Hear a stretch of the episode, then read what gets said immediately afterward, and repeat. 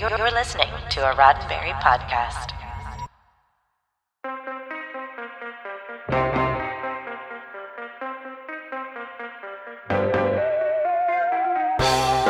I'm Roberto Lewis, and this is Sci-Fi five, your five minutes of science fiction history for October twentieth.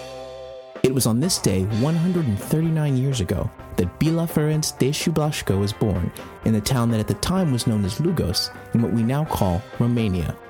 The young Blaskó, who after nineteen thirty-one would be well known to the world at large as Bela Lugosi, took his stage name from the town of his youth around nineteen oh three. It's a good day to take a closer look at this iconic actor who managed to help shape how generations pictured not just Bram Stoker's legendary character of Count Dracula, but vampires and pop culture in general. You might be quite surprised at the path Lugosi traveled before he donned the black cape of the Count in the classic nineteen thirty-one film by Tod Browning and cinematographer Carl Freund. In his youth, Lugosi, who was the youngest of four children, had little interest in school, and he dropped out at the age of twelve. While there is some confusion as to when Bela first became an actor, with some saying it was when he turned eighteen, and others claiming it was when he was nineteen, the fact is that the young man found some success as he trod the boards in his homeland beginning in nineteen oh one. Lugosi himself stated in his time that after pulling up stakes and moving to Budapest ten years later, that his acting talent earned him the lead spot in the Hungarian National Theater.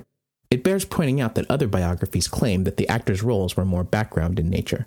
A mere three years later, Lugosi would volunteer to serve in the Austro-Hungarian Army during World War One. During his enlistment, he would become an infantry lieutenant, being wounded three times while serving on the Russian front, and earning himself a medal for the said injuries. We'll start covering Bela's film career after this. You can count on it.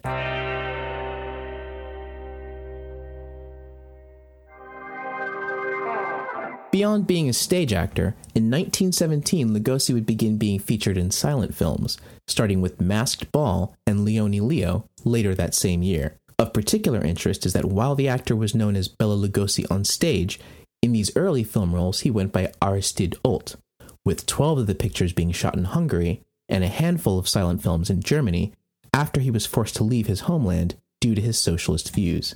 In October of nineteen twenty, after leaving Germany, Lugosi would arrive in New Orleans just two months later, although the actor would legally enter the United States in March of nineteen twenty-one after a visit to Ellis Island.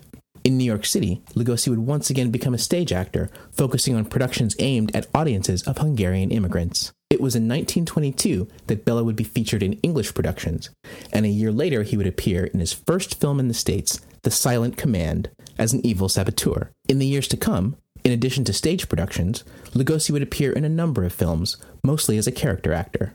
It was the nineteen twenty-seven Broadway adaptation of Bram Stoker's novel that cemented Lugosi's connection to Count Dracula. Playing the lead for over two hundred sixty-one performances, the play proved so popular that Lugosi would join the touring company, eventually settling in California after the theater company had finished its engagements. The fact that his celebrated performance had attracted the attention of twentieth century fox surely had something to do with his decision.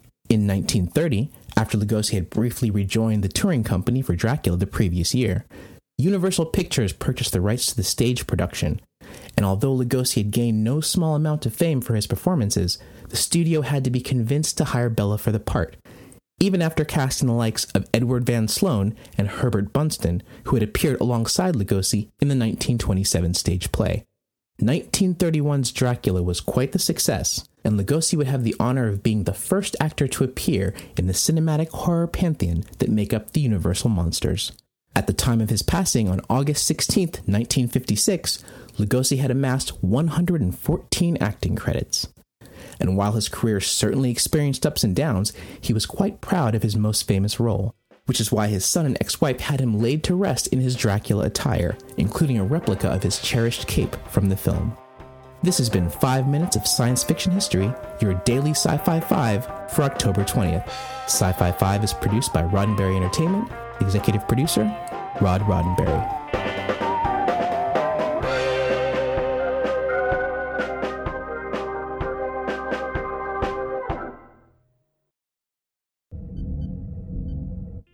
This is a Roddenberry podcast. For more great podcasts, visit podcast dot roddenberry dot com.